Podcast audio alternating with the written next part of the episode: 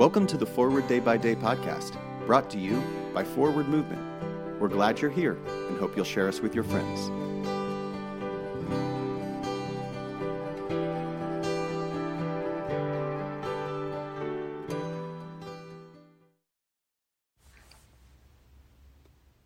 Today is Tuesday, April 12th, 2022. It is Tuesday in Holy Week.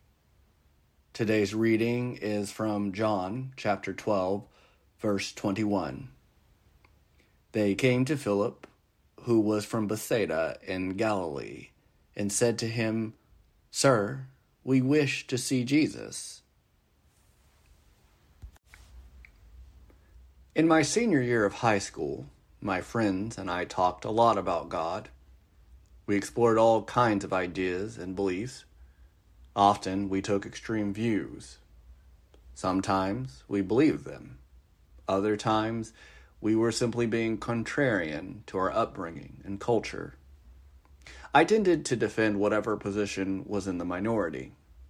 Many times this meant supporting the idea of God and faith. At the time, I did not know if I believed in God, and I was uncertain about my opinion of Christianity. I now know that my heart was yearning for God and yearning to see Jesus. I wanted to see light and love in the world, in others, and in myself. During Holy Week, we may want to close the eyes of our imagination. It is hard to look at Jesus, bruised and bloody, it is not the Jesus we want to see, but it is the Jesus our hearts yearn to see.